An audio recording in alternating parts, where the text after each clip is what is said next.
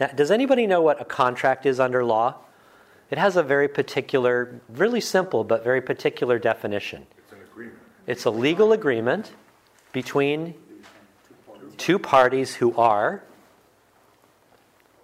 Party of the first part, party of the second part. hmm, In accord. in accord, they're consenting. By definition, they're equal. Right? A contract is not something you do with your subordinate. That's not a negotiation. You tell a subordinate, right? These are the, this is the deal. You want the job? Here's the deal. I'm in charge, right? And we have lots of those kinds of experiences today as well. But a contract, at least under law, is supposed to be between two consenting parties who have basic equality to negotiate as equals. Now, what is the charter? The charter is not a contract, right? The charter is the state legislature telling investors, we're happy to have you incorporate to do this thing that you want to do to make profit, but here are the rules. You interested? Here are the requirements, here are the prohibitions. If the investors are game, they write the subordinating document, the charter of a corporation, and the company exists. It's brought into existence, it's literally brought into existence out of nothing by a state legislature. It's a state created thing, a corporation. The trustees of New Hampshire were claiming, the, I'm sorry, the trustees of Dartmouth College were claiming that it was a it was a contract between the King of England and the trustees. And therefore, the state of New Hampshire had to keep its hands off the charter. And it went all the way to the Supreme Court, and it's, it's kind of crazy what happened along the way. But in 1819, the Supreme Court ruled that yes, indeed, a, char- a corporate charter is a contract. And from that point forward, once a state legislature brought a corporation into existence, it couldn't change the charter unilaterally. It had to negotiate for the change. That's both complicated and simple to understand. Are you, are you mostly with me? Okay. So that's 1819, and they used, the trustees used the contracts clause of the US Constitution. That was where they based their claim. Was the contracts clause. It's basically a clause about how government needs to kind of keep its hands off of people who are consenting, people or institutions who are consenting to contracts, right? Giving them the power to make their own contracts. So, for the first time in US history, starting in 1819, government, representing we the people, is starting to have its hands tied because the Supreme Court has found corporate rights in the contracts clause of the US Constitution. We jump now to the mid 1800s, to the second of my four examples.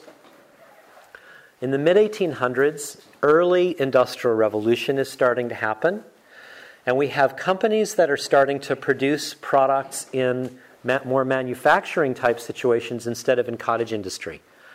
Work is fundamentally changing, it's becoming more centralized and mass produced, and in that process, um, people are starting to get hurt more, right? The, we're going into the beginning of assembly lines. People are losing their control over their work lives. A lot of massive cultural change in the mid to late 1800s. There was an inventor who came up with a way to turn slaughterhouse waste into oleomargarine. That was the original margarine product in this country. It was a basic process. You add yellow food coloring, and you call it a safe and healthy alternative to butter. and this started in the 18 in the mid 1800s. Well, people again were not only they were appalled and they were scared. They didn't trust the product, as you can imagine. The, the folks who made butter were also a little nervous about the competition. And what started to happen is state after state started banning the manufacture or sale or transportation of oleomargarine. This became a really big deal in the mid 1800s. And this particular case is just one of hundreds of cases, but all of these cases worked their way through the system. This one took over 30 years to reach the US Supreme Court. But in the 1880s, the Supreme Court ruled that it was not permissible for a local government or a county government or a state government to ban the sale or manufacture or transport of a product in a state that they no longer had that kind of jurisdiction because it violated corporate constitutional rights under the Commerce Clause of the US Constitution. And the Commerce Clause is just this simple phrase that says something like um, the federal government shall have the authority to regulate commerce between the states, with Indian nations, and with the international community, basically. Paraphrase. Doesn't say sole authority, it just says has authority. And again, each of these stories I could take an hour or two to tell in more depth, but that's the basis. So, starting in the late 1800s, hundreds and hundreds of prote- what we, if the word protectionist we're told is a bad word, right? Oh, you're just being protectionist. Well, if you think about what that means, it's protecting, right? We have an imperfect, very imperfect democracy, but state legislatures are attempting to respond to the outrage from citizens, and they're passing laws that protect the health and welfare of their communities in response to outrage from citizens or concerns from citizens. And starting in the late 1800s, they're told that's no longer legal because you're violating corporate rights to sell, manufacture, produce, transport whatever they want, anywhere they want within the United States. This is the, com- the first use of corporate constitutional rights being found in the Commerce Clause of the US Constitution. And hundreds and hundreds of protectionist laws were thrown out local, county, and state laws because they violated corporate rights for the first time. Another quick example is Singer's sewing machine. Um, well, there were lots of decisions because it was product after product was being challenged.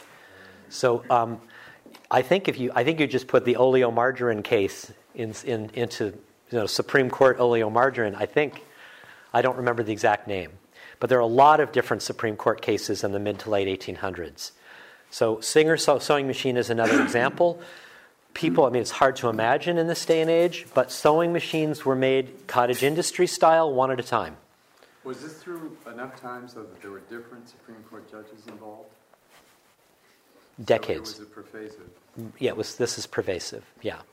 So Singer sewing machines wanted to start mass producing sewing machines. Local communities wanted their cottage industries protected against unfair, what they saw as unfair and ruinous competition from much bigger companies. And they tried to get their communities and their states to prohibit the product, these products, from being sold to compete against their cottage industries. Does this sound familiar? right? This is still going on today. I mean, in a way, you could say that this is very similar to the North American Free Trade Agreement, the World Trade Organization, and its Global Trade Tribunal, right? This is global. This is global trade at an early level. In fact, if you look at the whole history, the remarkable thing that you find out is that the, the legal norms that give national governments and international corporations the right to over to overrule to get the right to go to the World Trade Organization's tribunal, which has the authority, amazingly enough, to overrule nation states to say you have to allow this product into your nation or you have to get rid of that environmental or labor law because it violates another nation's or another corporation's rights to sell or produce or manufacture whatever in your country. This all goes back to the mid 1800s. The whole legal norm that we live under now with global trade treaties started literally in the mid 1800s when corporations got rights under the Commerce Clause of the US Constitution. It's a direct history, just getting more and more expanded, right? And now we have the, the newest one that's about to be fast tracked through the national government. I can't, there's probably somebody here who's following it the Trans Pacific Partnership is the latest global trade treaty. You read it, and it's really scary. Right? It just gets worse and worse. It all started when we lost control over communities having protectionist authority to protect the health and welfare of their communities. Third example in the 1880s, and this was really the, the, the, the death of this early legal and cultural norm that I'm describing of the proper relationship between we the people and our corporate creations. In the 1880s, the state legislatures of New Jersey and Delaware decided that they could rewrite corporate law in their states, get rid of all the requirements and prohibitions in the chartering process, and they could convince pretty much all the major companies to recharter in New Jersey and Delaware. And they would never and they would no longer have to follow these long lists of requirements and prohibitions, and that this would be a cash cow for those two state governments. And that's what happened. And to this day, almost every major corporation is chartered in New Jersey or Delaware. Yeah. So that's the third one. My, my mentor, um, Richard Grossman, one of my mentors in this work, calls this the, the, um, the counter revolutionary acts of the New Jersey and state and Delaware state legislatures. Because really, this, this history of the subordination of corporations under us is really quite a revolutionary concept, right? It's a fundamental shift of power from pre American Revolution. So that's the third of four examples. And finally, number four, we get to 1886, which is the birth of corporate personhood. That's in 1886. The Supreme Court rules in a court case that, ta- that, is, that starts in, in Northern California. It's called Santa Clara County versus Southern Pacific Railroad Corporation or Company. They rule that a corporation is a person under the 14th Amendment of the Constitution. The 14th Amendment is the one that gives equal protection and due process to freed slaves, or more accurately, to freed male slaves. Right? Because female slaves aren't persons in any way until 1920 when women win, win the right to vote. Just a quick clarifying question? Yeah, Paul, as I understand Santa Clara, it was a head note. It was not in the, in the court case itself. It was, and it doesn't matter anymore. But it, depending on who you read, and Thom Hartmann is the primary source of this story that you're saying, the court reporter announced before the case even heard, was heard that we're not going to discuss whether corporations are persons or, or are persons or not. We are all of the opinion that they are.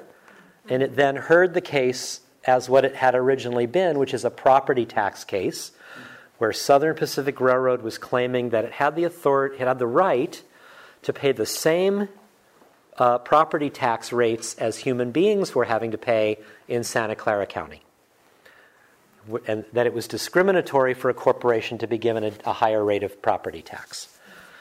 And I say it's irrelevant that it was a head note instead of in the court decision because the way precedent, the way law works in this country is as soon as that decision was made by the Supreme Court, the corporate attorneys start pushing all of these other cases through that 14th Amendment ruling. And within the next couple of decades, almost 300 court decisions, Supreme Court decisions are made that confirm that corporations are persons under law. And the 14th Amendment was used only a couple dozen times in those next few decades to protect the rights of black people in this country. A couple dozen versus almost 300. And now there's legal precedent. So it's not as easy, as just saying, well, all we have to do is get them to reverse that decision. No, it's not how law works in this country. We now have 100 years of legal precedent sitting on top of that decision. So corporate personhood starts in 1886. And what I want to point out to you is that I've already told you a whole bunch of history of corporations winning very significant constitutional rights that aren't about personhood. So, one of the things I'd love you to do if you talk about this stuff already, or if you start talking about it now, is to use the phrase corporate constitutional rights, not corporate personhood because corporate personhood rights don't start until 1886. But they've already won access to the US Constitution way before then, time after time. And I only mentioned two specific cases, but there are lots more. And the timeline there is really illustrative of this. And hopefully at the break, some people will have a look at that. So that again, instead of corporate personhood, corporate constitutional rights. Okay. Yeah, that don't get tied directly to them being persons. now, once they win personhood in 1886, then they have a whole new avenue for the growth of corporate rights because now they have access to an amendment of the Constitution, the 14th Amendment. And so they start looking, lawyers start looking for other amendments where the word person in the amendment could be interpreted by a court to include corporations. And between 1886 and today, they win literally hundreds of new rights. And the definitions just keep expanding. So, for example, they win property rights. Initially, property rights are tangible property rights. In other words, stuff that's physically in existence, right? You know, land, farm, right? Animals, machinery. But ultimately, the big gem of a win is intangible property rights, right? Which is intellectual property, for example, right? Once corporate persons win access to intangible property rights, the expansion just gets much faster again. So, again, thinking of a company like Monsanto, right? Patents genetic material, right? That nobody can then compete against and it has property rights over that product. It has intangible property rights as a corporate person.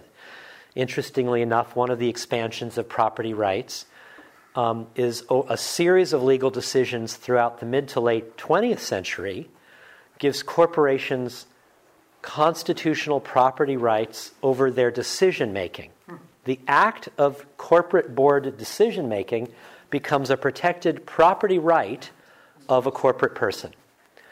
Now, what that means is really significant. What it means is that any decision that a corporate board might choose to make, and the kinds of decisions they make that affect us in a really big way, are what's going to, you know, production decisions, what's going to get produced, how it's going to get produced, are there going to be waste byproducts, where is it going to be produced, right, and all sorts of other related questions.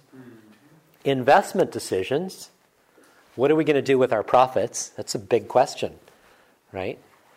Are they going to be given back to, you know, when you're, I mean, how many people here think about this every month they send in their check for their utility bill?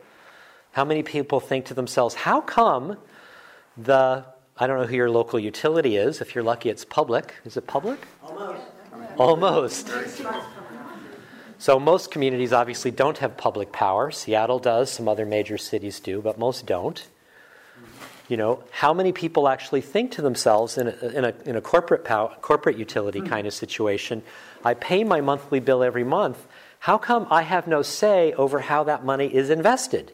What do they do with the profits, right? Do the profits come back to all of the ratepayers in the form of discounts on solar panels for their roofs? Do the profits go into higher pay for the CEO? Right? Do the profits go to build a nuclear power plant? Right? We don't even think of ourselves as being part of that, appropriately part of that decision making.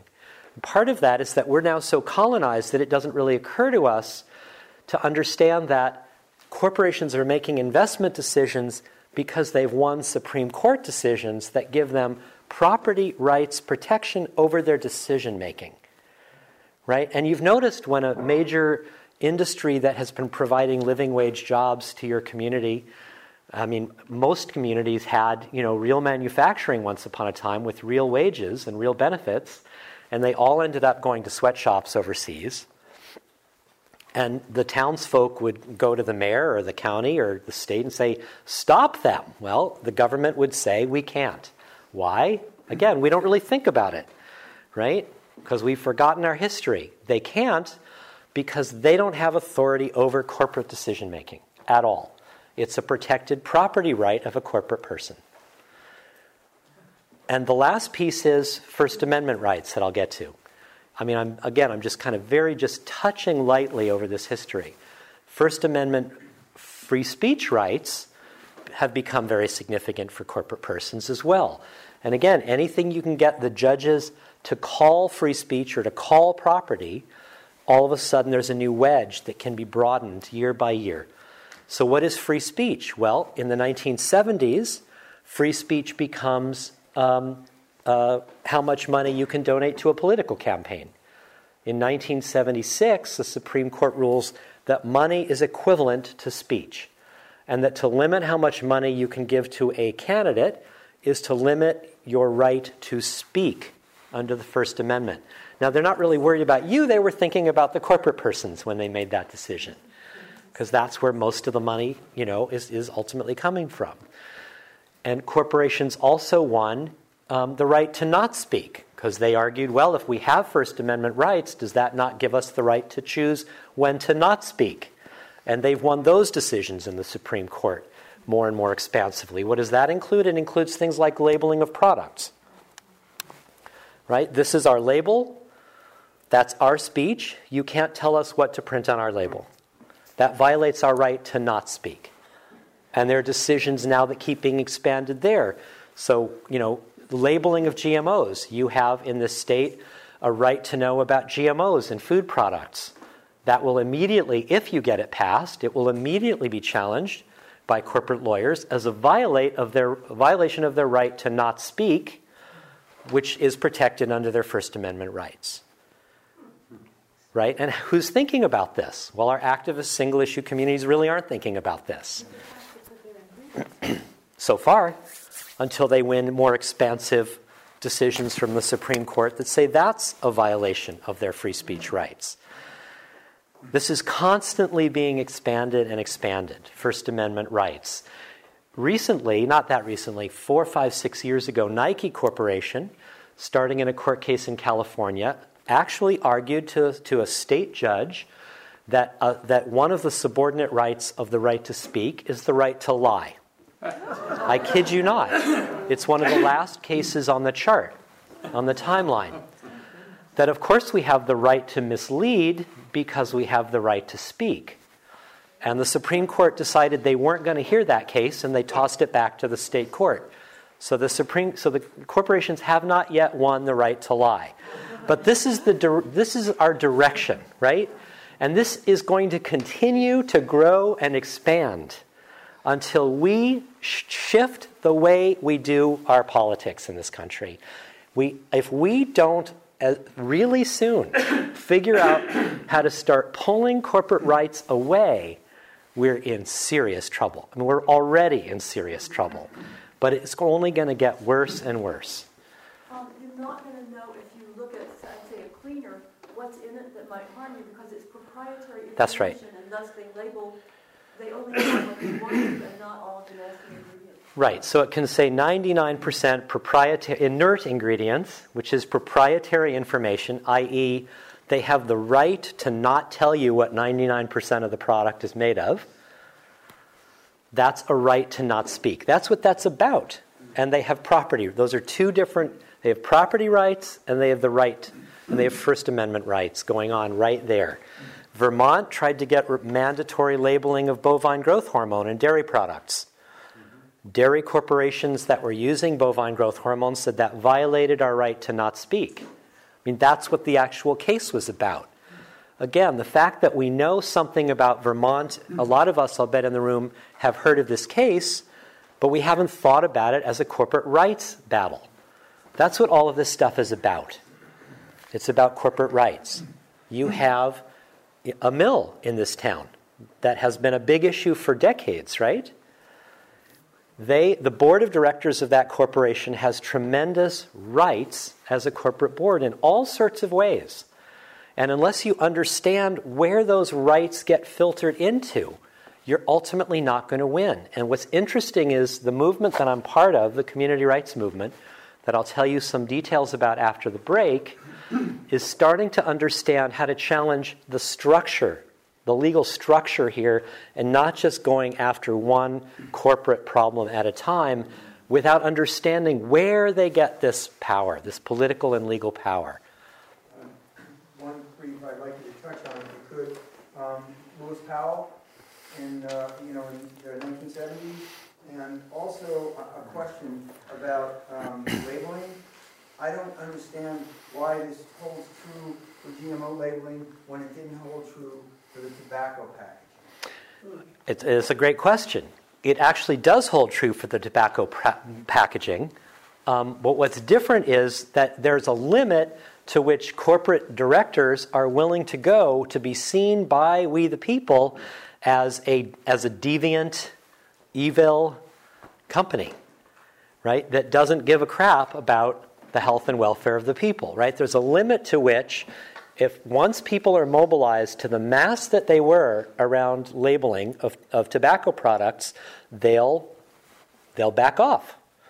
Now, they paid enormous fines once upon a time, the tobacco industry, because they finally did admit that they'd been lying. Under oath, they admitted that they'd been lying for decades, that they'd known that their products caused cancer and other serious problems. And they paid massive fines. I don't know if you know this, but corporate fines are tax deductible. the corporate attorney fees to defend them in these cases are tax deductible. The advertising to us that explains to us why they're being unfairly treated is tax deductible.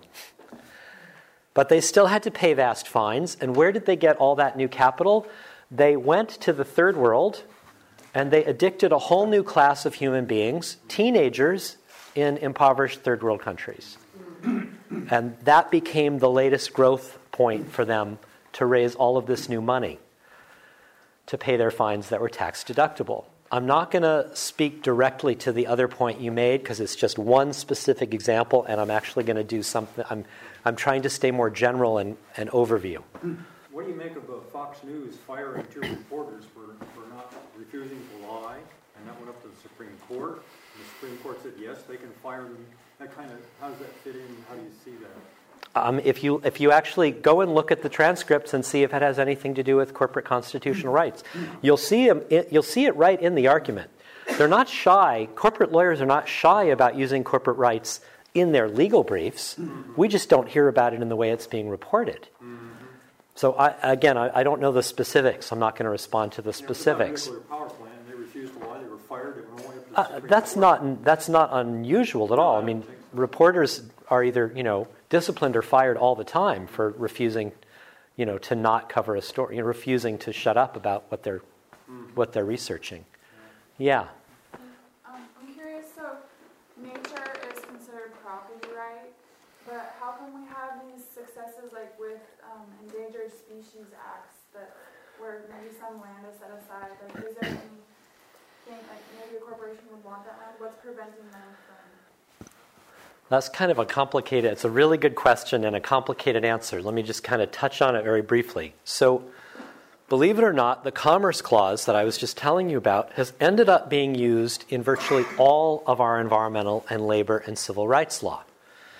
When Congress vo- passes brand new kinds of legislation, like the Clean Air Act, Clean Water Act, National Environmental Protection Act, etc., the Supreme Court has gotten so powerful and so insistent that it has authority to veto new kinds of law from Congress that Congress has gotten used to understanding that they need to embed their new kinds of law somewhere in the Constitution itself where it's, over like, it's likely to be overturned by the Supreme Court as unconstitutional.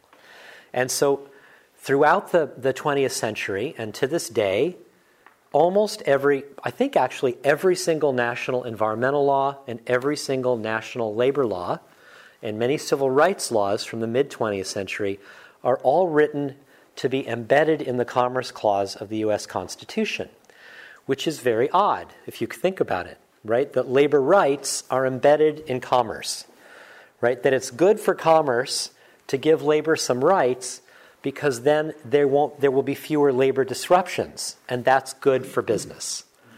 Right? These are the arguments that are made to convince the supreme court. So it's these absolutely tortured connections to a business clause in the US Constitution. So the Clean Air Act and the Clean Water Act and all these other environmental laws there's these tortured explanations as to how to clean how to link protection of, of water and rivers, for example, to the Commerce Clause, it's because rivers cross state boundaries, right? Black people looking for racial justice have to sometimes cross state boundaries. Therefore, the Commerce Clause kicks in. So it's all linked to the Commerce Clause. Workers, to find work, sometimes have to change states. The Commerce Clause kicks in right? Because it becomes defined, literally, a river crossing a state line becomes defined in these laws as an act of interstate commerce. It's bizarre. And so, one of the, and, oh, and Obamacare, same thing. Obama's um, reform, uh, healthcare reforms were embedded both in the Commerce Clause and in tax law because it had to be embedded somewhere, or the Supreme Court would just say, you know, no way, overruled. So, um, yes, environmental nature is defined as property in all of our environmental laws. I don't know if you really think of it in that way, but it's true. And there's a rights of nature movement that I'll be talking about in the second half that takes nature out of being defined as property and recognizes that it has rights, just like we have rights that can be protected. Overly brief response.